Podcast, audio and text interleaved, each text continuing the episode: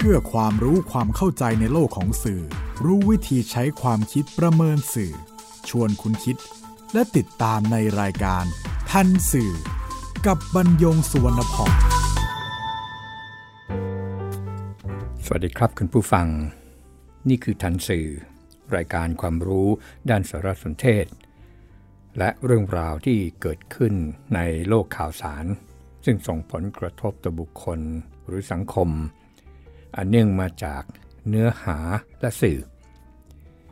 นำมาเรียนรู้ร่วมกันเพื่อก้าวไปสู่สังคมคุณภาพออกอากาศทางไทย พี บี เอส Radio and Podcast บรรยงสุวรรณพงษ์ดำเนินรายการจิตรินเมฆเหลืองประสานงานทันสื่อวันนี้นำเรื่องความต่างระหว่างการชุมนุมสิบสี่ตุลาคมสองพันห้าร้อยหกสิบสามกับที่ผ่านมาก็มาพูดคุยกับคุณผู้ฟังการชุมนุมจัดโดยกลุ่มประชาชนปลดแอกและคณะในวันที่สิบสี่ตุลาคมสองพันห้าร้อยหกสิบสามหนึ่งในวัตถุประสงค์หลักที่เปิดเผยอย่างเป็นทางการทั้งจากนักการเมืองที่ถูกศาลรัฐธรรมนูญวินิจฉัยให้พ้นสภาพการเป็นสมาชิกสภาผู้แทนราษฎรและจากแกนนำผู้ชุมนุมก็คือปฏิรูปสถาบันพระมหากษัตริย์ในขณะที่แกนนำผู้ชุมนุมคนหนึ่งถึงกับท้าทายในประเด็นรัฐธรรมนูญฉบับสาธารณรัฐจากคนรุ่นใหม่ในสื่อสังคมก่อนถึงวันชุมนุมสิบสี่ตุลาคมสองพันห้าร้อยหกสิบสามแกนนำกลุ่มประชาชนปลดแอกได้นำเหตุการณ์ในอดีตสามครั้งมาเชื่อมโยงก็คือหนึ่งเหตุการณ์ตุลาคมสิบสี่ตุลาคมสองพันห้าร้อยสิบหกสองเหตุการณ์หกตุลาคมสองพันห้าร้อยสิบเก้า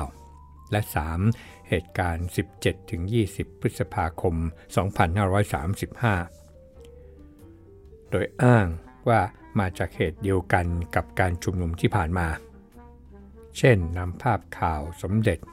พระบรมโอรสาธิราชประทับอยู่ท่ามกลางลูกเสือชาวบ้านและประชาชนเมื่อคืนวันที่ยี่สิบพฤษภาคมสองพันห้าร้อยห้าสิบสามมาสรุปว่าบทบาทของสถาบันกษัตริย์ทั้งก่อนและหลังเหตุการณ์หกตุลาถ้าไม่มีการอภิปรายอย่างตรงไปตรงมาต่อสาธารณะก็ไม่มีทางชำระประวัติศาสตร์หน้านี้ได้ก็เลยสรุปเรื่องราวมานำเสนอในรายการทันสื่อซึ่งก็เป็นอีกด้านหนึ่งของข้อเท็จจริงแก่คุณผู้ฟังโดยเฉพาะที่ยังเกิดไม่ทันหรือยังอยู่ในวัยที่ยังไม่สามารถรับรู้เรื่องราวในปีสองพันห้าร้อยสิบหกปีสองพันห้าร้อยสิบเก้าและปีสองพันห้าร้อยสามสิบห้าปีใดปีหนึ่งหรือทั้งสามช่วงปีได้ใช้เป็นสารสนเทศประกอบการพิจารณาขอเริ่มจากเหตุการณ์สิบสี่ตุลาคมสองพันห้าร้อยสิบหกครับก็ย้อนไปจากการปฏิวัติโดยจอมพลสฤษดิ์ธนรัตน์เมื่อสิบหกกันยายนสองพันห้าร้อยเพื่อขับไล่รัฐบาลจอมพลแปลกพิบูลสงครามแล้วก็ยึดอำนาจตนเองอีกครั้งเพื่อขจัดความวุ่นวายทางการเมืองในสภาผู้แทนราษฎร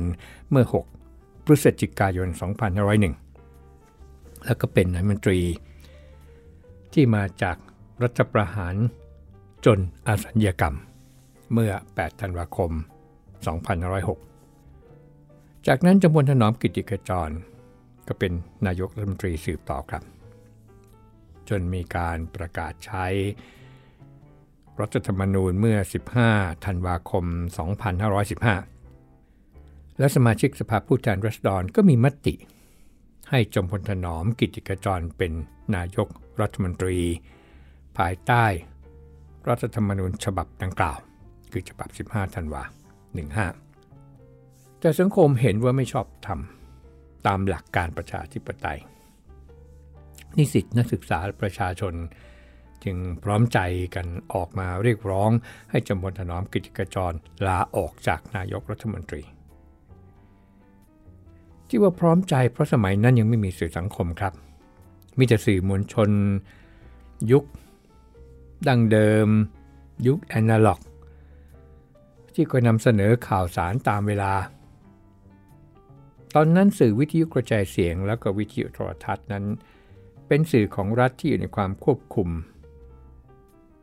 เอกชนที่เข้ามาเช่าเวลาก็ต้องปฏิบัติตามคำสั่งของสถานีก็เป็นข้อยืนยันนะครับถึงความพร้อมใจที่ไม่จำเป็นจะมีใครผู้ใดมาชักนำหรือปฏิบัติการข่าวสารที่เราเรียกกันย่อๆว่า ไอ โอ หรือ Information Operation แต่รัฐบาลเลือกใช้ความรุนแรงในการปราบปรามด้วยอาวุธสงครามจึงมีการบาดเจ็บล้มตายและสูญหายเป็นจำนวนมากนิสิตนักศึกษาจำนวนหนึ่งหนีตายข้ามคูน้ำที่ล้อมรอบพระตำหนักจิตรดารโหฐานไปพึ่งพระบารมีซึ่งในหลวงรัชกาลที่เก้าก็ทรงพระกรุณาโปรดเกล้าโปรดกระหม่อมให้เปิดประตูรับนิสิตนักศึกษาที่หนีภัยเข้ามาอยู่ในรั้วพระตำหนักหลังจากนั้นพระเดชถนอมกิติขจรก็ลาออกจากนายมนตรีแล้วก็เดินทางออกไปต่างประเทศพร้อมกับครอบครัวเหตุการณ์จึงสงบลงนั่นก็คือตอนหนึ่งเหตุการณ์หนึ่งมาถึงเหตุการณ์หกตุลาคมสองพันห้าร้อยสิบเก้าครับนี่ก็สืบเนื่องมาจากจอมพลถนอมกิติขจรในสถานะสามเณรเดินทางจากสิงคโปร์กลับประเทศไทยหลังได้รับอนุญาตจากรัฐบาล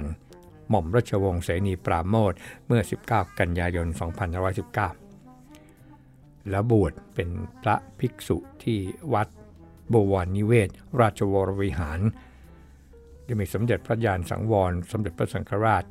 ขณะยังเป็นสมเด็จพระญาณสังวรเป็นพระอุปชานิสิตนักศึกษาซึ่งยังรับรู้การเสียชีวิตและเลือดเนื้อจากเหตุการณ์สิบสี่ตุลาคมสองพันห้าร้อยสิบหกจึงออกมาชุมนุมอีกครั้งเพื่อขับไล่สุกิติคัจโรภิกขุก็คือพระภิกษุจอมพลถนอมนี่นะครับให้ออกนอกประเทศเนี่ยเมื่อสามสิบกันยายนสองพันห้าร้อยสิบเก้านั่นเป็นวันแรกและการชุมนุมครั้งนี้ก็มีนักศึกษาบางส่วนเดินทางไปประท้วงคณะสงฆ์ที่วัดบวรนิเวศราชวรวิหารด้วยสถานที่ที่ใช้ในการชุมนุมหลักก็คือมหาวิทยาลัยธรรมศาสตร์ที่ท่าพระจันทร์ซึ่งตอนนั้นยังไม่มีศูนย์รังสิตบรรยากาศหลังสิบสี่ตุลาหนึ่งหกนั้นเป็นบรรยากาศเสรีภาพของประชาชนที่มันเบ่งบานเนื่องจากนับแต่ปฏิวัติรัฐประหารที่ผ่านมาต้องอยู่ภายใต้เงื่อนไขของคณะรัฐประหารนับแต่ปีสองพันห้าร้อยเป็นต้นมาความเบ่งบานก็นำไปสู่แนวคิดสังคมนิยมจนเกิดเป็นฝักฝ่ายซ้ายแล้วก็ขวาขณะที่รัฐบาลก็กังวลเรื่องภัยคอมมิวนิสต์จึงมีการสร้างกระแสให้คนไทยออกมาต่อต้านโดยมีกลุ่มพลังหลักที่เคลื่อนไหวก็คือนักเรียนอาชีวะในนามกระทิงแดงและลูกเสือชาวบ้านเมื่อสื่อสิ่งพิมพ์ชื่อฉบับหนึ่งนำภาพที่นักศึกษาจัดแสดงบนเวทีสะท้อนเหตุฆ่าพนักงานไฟฟ้าจังหวัดนครปฐมซึ่งเป็นสมาชิกแนวร่วมประชาชนที่กำลังติดป้ายประท้วงพระถนอมที่ตำบลพระประโทนอำเภอเมืองนครปฐมจังหวัดนครปฐมถูกจับแขวนคอเมื่อสี่ตุลาคมสองพันห้าร้อยสิบเก้าตีพิมพ์เป็นภาพใหญ่ขึ้นหน้าหนึ่งด้วยคำบรรยายใต้ภาพว่าบุคคลที่ถูกแขวนคอมีใบหน้าคล้ายสมเด็จพระบรมโอรสาธิราชสยามกุฎราชกุมารจุดนี้ครับที่สร้างความโกรธแค้นให้ผู้ต่อต้านการประท้วงซึ่งต่างก็เดินทางมาที่ท้องสนามหลวงในขณะที่ตำรวจทหารเคลื่อนกำลังเข้ามาปิดล้อมมหาวิทยาลัยธรรมศาสตร์ท่ามกลางการประกาศว่ามีการซ่องสุมอาวุธภายในมหาวิทยาลัยธรรมศาสตร์ผ่านสื่อวิทยุกระจายเสียงในเครือชมรมวิทยุเสรีกว่าสองร้อยสถานี การใช้ความรุนแรงในการปราบปรามด้วยอาวุธสงครามเริ่มขึ้นเมื่อเวลาประมาณ สิบเอ็ด นาฬิกาของวันที่ หก ตุลาคม สองพันห้าร้อยสิบเก้า ด้วยการระดมยิงเข้าไปในมหาวิทยาลัยธรรมศาสตร์มีการปะทะกันด้วยเสียงปืนจากผู้ท้วงผู้ประท้วงเนี่ยประปรายแต่ว่าก็ยุติลงอย่างรวดเร็วครับที่เป็นเช่นนั้นก็เพราะว่าข้างในมันก็ไม่ได้มีอาวุธสงครามจริงๆแล้วก็มีนักศึกษาและประชาชนที่เสียชีวิตและบาดเจ็บเนี่ยนับร้อยร้อยและถูกจับเนี่ยเกือบ สามพันหนึ่งร้อย คนเย็นวันเดียวกันครับคณะผู้ยึดอำนาจการปกครองนำโดยพลเรือเอกสงัดชลออยู่ก็เข้ายึดอำนาจเมื่อเวลาประมาณ สิบแปด นาฬิกาบวกลบโดยใช้เหตุแห่งการรัฐประหารว่ามีนักศึกษาหมิ่นพระบรมเดชานุภาพและครอบครองอาวุธสงครามเหตุการณ์นี้ครับพระบาทสมเด็จพระมหาภูมิพลอดุลยเดชมหาราชบรมนาถบพิตรโปรดเกล้าโปรดกระหม่อมให้นายธรรมนูญเทียนเงินผู้อำนวยการลูกเสือชาวบ้านเขตพระนครเข้าเฝ้าตอนเย็นมีกระแสพระดำรัสให้นายธรรมนูญเทียนเงินไปชี้แจงให้ลูกเสือชาวบ้านสลายตัวตอนค่ำครับสมเด็จพระบรมโอรสาธิราชสยามกุฎราชกุมารก็เสด็จไปพบลูกเสือชาวบ้านที่ชุมนุมกันบริเวณหน้าทำเนียบรัฐบาลโดยมีนายธรรมนูญเทียนเงินตามเสด็จก็มีพระดำรัสให้ลูกเสือชาวบ้านเนี่ยสลายการชุมนุมความว่าข้าพเจ้าขอให้ทุกคนยิ้มแย้มและใจเย็นๆไม่มีอะไรที่แก้ไขไม่ได้แต่ต้องค่อยแก้ค่อยไปบ้านเมืองตอนนี้กำลังต้องการความสามัคคีและกำลังอยู่ในสถานการณ์ที่สำคัญฉะนั้นขอให้ทุกคนสลายตัวเสียถือว่าให้ของขวัญกับข้าพเจ้าท่านเหนื่อยกันมามากแล้วขอให้กลับไปหลับนอนเสียให้สบายทุกคนโปรดทราบว่าสองล้นเกล้าทรงเป็นห่วงไม่มีอะไรที่สองล้นเกล้าจะเสียใจเท่ากับพวกเราฆ่ากันเองจากนั้นลูกเสือชาวบ้านและก็ประชาชนจึงสลายตัวกลับไปยังภูมิลำเนาของตนมาถึงเหตุการณ์ครั้งที่สามแต่ว่าอีกสักครู่ครับคุณกำลังฟังรายการทันสื่อกับบรรยงสุวรรณพองครับสถานการณ์สุดท้ายในเดือนพฤษภาคมสองพันห้าร้อยสามสิบห้าที่เรียกกันว่าพฤษภาธมิญนั้นก็เริ่มมาจากคณะรักษาความสงบเรียบร้อยแห่งชาติหรือรสช.นำโดยพลเอกสุนทรคงสมพงษ์ทำรัฐประหารรัฐบาลพลเอกชาติชายชุนหวันเมื่อยี่สิบสาม กุมภาพันธ์ สองพันห้าร้อยสามสิบสี่ แล้วเลือกนายอานันต์ปัญญรชุนเป็นนายกรัฐมนตรีและประกาศใช้รัฐธรรมนูญฉบับรสช.เมื่อเก้า ธันวาคม สองพันห้าร้อยสามสิบสี่ การเลือกตั้งทั่วไปสมาชิกสภาผู้แทนราษฎรเมื่อยี่สิบหก มีนาคม สองพันห้าร้อยสามสิบห้า พรรคสามัคคีธรรมซึ่งมีนายณรงค์ วงศ์วรรณเป็นหัวหน้าและได้รับการสนับสนุนจากบุคคลในคณะรสช.ได้คะแนนมากที่สุดแต่ก็ไม่สามารถเป็นนายกรัฐมนตรีได้ครับเนื่องจากถูกรัฐบาลสหรัฐอเมริกาขึ้นบัญชีดำจากความใกล้ชิดกับนักค้ายาเสพติดก็ทำให้พลเอกสุจินดาคราประยูรผู้บัญชาการทหารสูงสุดและผู้บัญชาการทหารบกซึ่งมีตำแหน่งเนี่ยเป็นรองหัวหน้าคณะรสช.ที่ก่อนหน้านี้ก็ปฏิเสธมาตลอดว่าจะไม่รับตำแหน่งนายกรัฐมนตรีหรือตำแหน่งใดๆทั้งสิ้นในรัฐบาลขึ้นเป็นนายกรัฐมนตรีแทนจนได้รับฉายาเสียสัตว์เพื่อชาติจากสื่อมวลชนในเวลาต่อมาทำให้คนในสังคมซึ่งเห็นว่าขัดกับหลักประชาธิปไตยไม่พอใจนำไปสู่การประท้วงตั้งแต่การอดอาหารการเดินขบวนและการชุมนุมในสถานที่ต่างๆ แกนนำสำคัญในการประท้วงต่อต้านรัฐบาลพลเอกสุจินดาคราประยูรคือพลตรีจำลองศรีเมืองหัวหน้าพรรคพลังธรรมจนถูกจับกลุ่มกลางที่ชุมนุมบนถนนราชดำเนินเมื่อบ่ายวันที่สิบแปดพฤษภาคมสองพันห้าร้อยสามสิบห้าจากนั้นก็นำไปสู่การประทะกันอย่างรุนแรงมีผู้เสียชีวิตและบาดเจ็บเป็นจำนวนมากตัวเลขทางการจากฝ่ายรัฐบาลนั้นระบุว่ามีผู้เสียชีวิตสี่สิบสี่คนบาดเจ็บ หนึ่งพันเจ็ดร้อยยี่สิบแปด คนนี่เป็นตัวเลขตลอดสองวันเต็มและก่อนที่จะมีการสูญเสียมากไปกว่านี้พระบาทสมเด็จพระมหาภูมิพลอดุลยเดชมหาราชบรมนาถบพิตรเมื่อเวลาประมาณ ยี่สิบนาฬิกาของวันพุธที่ ยี่สิบ พฤษภาคม สองพันห้าร้อยสามสิบห้า ได้พระราชทานพระบรมราชวโรกาสให้ศาสตราจารย์สัญญาธรรมศักดิ์ประธานองคมนตรี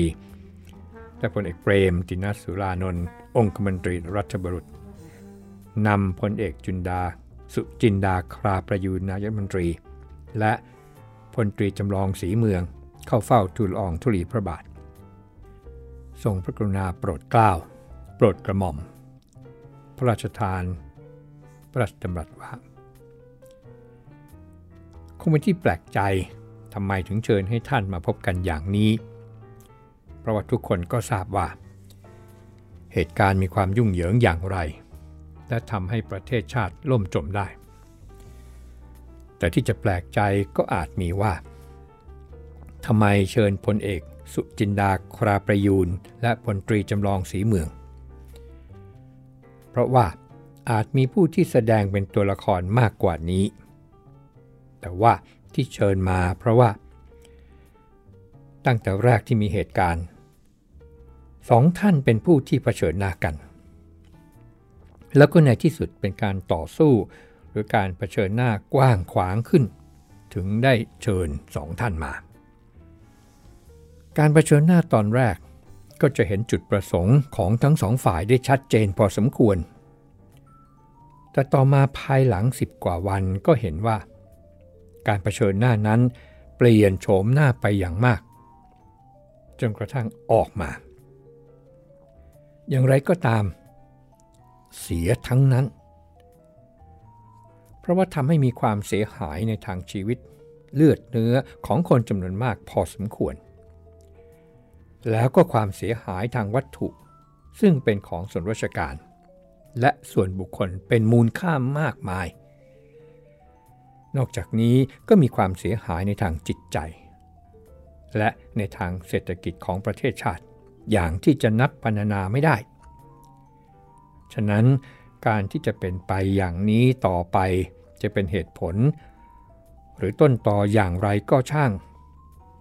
เพราะเดี๋ยวนี้เหตุผลเปลี่ยนไปถ้าหากว่าเผชิญหน้ากันแบบนี้ต่อไปเมืองไทยมีแต่ล่มจมลงไปแล้วก็จะทำให้ประเทศไทยที่เราสร้างเสริมขึ้นมาอย่างดีเป็นเวลานานจะกลายเป็นประเทศที่ไม่มีความหมายหรือมีความหมายในทางลบเป็นอย่างมากซึ่งก็เริ่มปรากฏผลแล้วฉะนั้นจะต้องแก้ไขโดยดูว่ามีข้อขัดแย้งอย่างไรแล้วก็พยายามที่จะแก้ไขตามลำดับเพราะว่าปัญหาที่มีอยู่ทุกวันนี้ สองสาม วันนี้มันเปลี่ยนไปปัญหาไม่ใช่เรื่องของเรียกว่าการเมืองหรือเรียกว่าของการดำรงตำแหน่งเป็นปัญหาของการสึกหรอของประเทศชาติฉะนั้นจะต้องช่วยกันแก้ไขในตอนท้ายมีพระดำรัสให้พลเอกสุจินดาคราประยูรและพลตรีจำลองศรีเมืองหันหน้าเข้าหากันไม่เผชิญหน้ากันเพราะว่าประเทศไทยไม่ใช่ของหนึ่งคนสองคนเป็นของทุกคนการใช้ความรุนแรงเอาชนะกันมีแต่แพ้ต่างคนต่างแพ้แท้ที่สุดก็คือประเทศชาติเสียหายไปทั้งหมดจะมีประโยชน์อะไรในการทะนงตนว่าชนะบนซากปรักหักพังจากนั้นก็มีการนำเทปบันทึกภาพการเข้าเฝ้าออกอากาศทางโทรทัศน์รวมการเฉพาะกิจแห่งประเทศไทยเมื่อเวลาประมาณ ยี่สิบสี่นาฬิกา ของวันนั้นด้วยนะครับและเมื่อกลับจากเข้าเฝ้าพลเอกสุจินดาคราประยูรก็สั่งยุติการปราบปรามโดยสิ้นเชิงก็สื่อต่างประเทศนั้นตกตะลึงเลยครับออกข่าวไปทั่วโลกว่ามันเกิดขึ้นได้อย่างไรนี่ก็จะเห็นพลานุภาพของสถาบันพระมหากษัตริย์อีกสี่วันต่อมาครับพลเอกสุจินดาคราประยูรก็กราบถวายบังคมลาออกจากตำแหน่งนายรัฐมนตรีแล้วก็มอบหมายให้ในมีชัยฤชุพันธ์รองนายกรัฐมนตรีรักษาการในตำแหน่งนายกรัฐมนตรีไปพลางก่อนส่วนพลเอกจำลองศรีเมืองก็ได้ลาออกจากทุกตำแหน่งทางการเมืองตามที่ได้เคยให้สัญญาไว้ตอนชุมนุมครับทั้งหมดข้างต้นก็เป็นเหตุการณ์สิบสี่ตุลาคมสองพันห้าร้อยสิบหก หกตุลาคมสองพันห้าร้อยสิบเก้าแล้วก็สิบแปดถึงยี่สิบพฤษภาคมหรือเดือนพฤษภาคมสองพันห้าร้อยสามสิบห้าที่นำมาสรุปให้ได้ทราบแต่ละเหตุการณ์ก็แต่ละบริบทการนำมาเชื่อมโยงกับการชุมนุมสิบสี่ตุลาคมสองพันห้าร้อยหกสิบสามโดยเฉพาะการอ้างสถานการณ์ในอดีตมาเป็นเหตุแห่งการปฏิรูปสถาบันพระมหากษัตริย์นั้นตรงกันข้ามครับสถาบันพระมหากษัตริย์มีส่วนสำคัญให้คนไทยเนี่ยไม่ต้องฆ่ากันเองหรือไม่เลือดตกยางออกมากไปกว่านี้หลักฐานที่บันทึกไว้ก็เป็นประจักษ์การแถลงข่าวล่าสุดของแกนนำประชาชนปลดแอกที่ท้องสนามหลวงเมื่อแปดตุลาคมสองพันห้าร้อยสามสิบหกโดยให้เหตุผลในการปฏิรูปสถาบันพระมหากษัตริย์ว่าเพื่อให้พระมหากษัตริย์อยู่ภายใต้รัฐธรรมนูญนั้นรัฐธรรมนูญปีสองพันห้าร้อยหกสิบหมวดหนึ่งบททั่วไปมาตราสามระบุว่าอำนาจอธิปไตยเป็นของปวงชนชาวไทยพระมหากษัตริย์ผู้ทรงเป็นประมุขทรงใช้อำนาจนั้นทางรัฐสภาคณะรัฐมนตรีและศาลตามบทบัญญัติแห่งรัฐธรรมนูญนั่นก็หมายความว่าพระมหากษัตริย์ไม่สามารถใช้สามอำนาจได้โดยตรงหรือกล่าวได้ว่าทรงอยู่ภายใต้รัฐธรรมนูญนั่นเองเพียงแต่คำคือตัวอักษรที่ใช้ในรัฐธรรมนูญปีสองพันห้าร้อยหกสิบไม่ได้ระบุไปว่าพระมหากษัตริย์เนี่ยทรงอยู่ภายใต้รัฐธรรมนูญเท่านั้นแต่การใช้อำนาจเนี่ยนะครับทางรัฐสภาก็คือนิติบัญญัตินั่นก็คือเรื่องของรัฐสภาเรื่องของสมาชิกวุฒิสภาเรื่องของสมาชิกสภาผู้แทนราษฎรว่ากันซึ่งเราก็ได้เห็นได้ฟังได้ยิน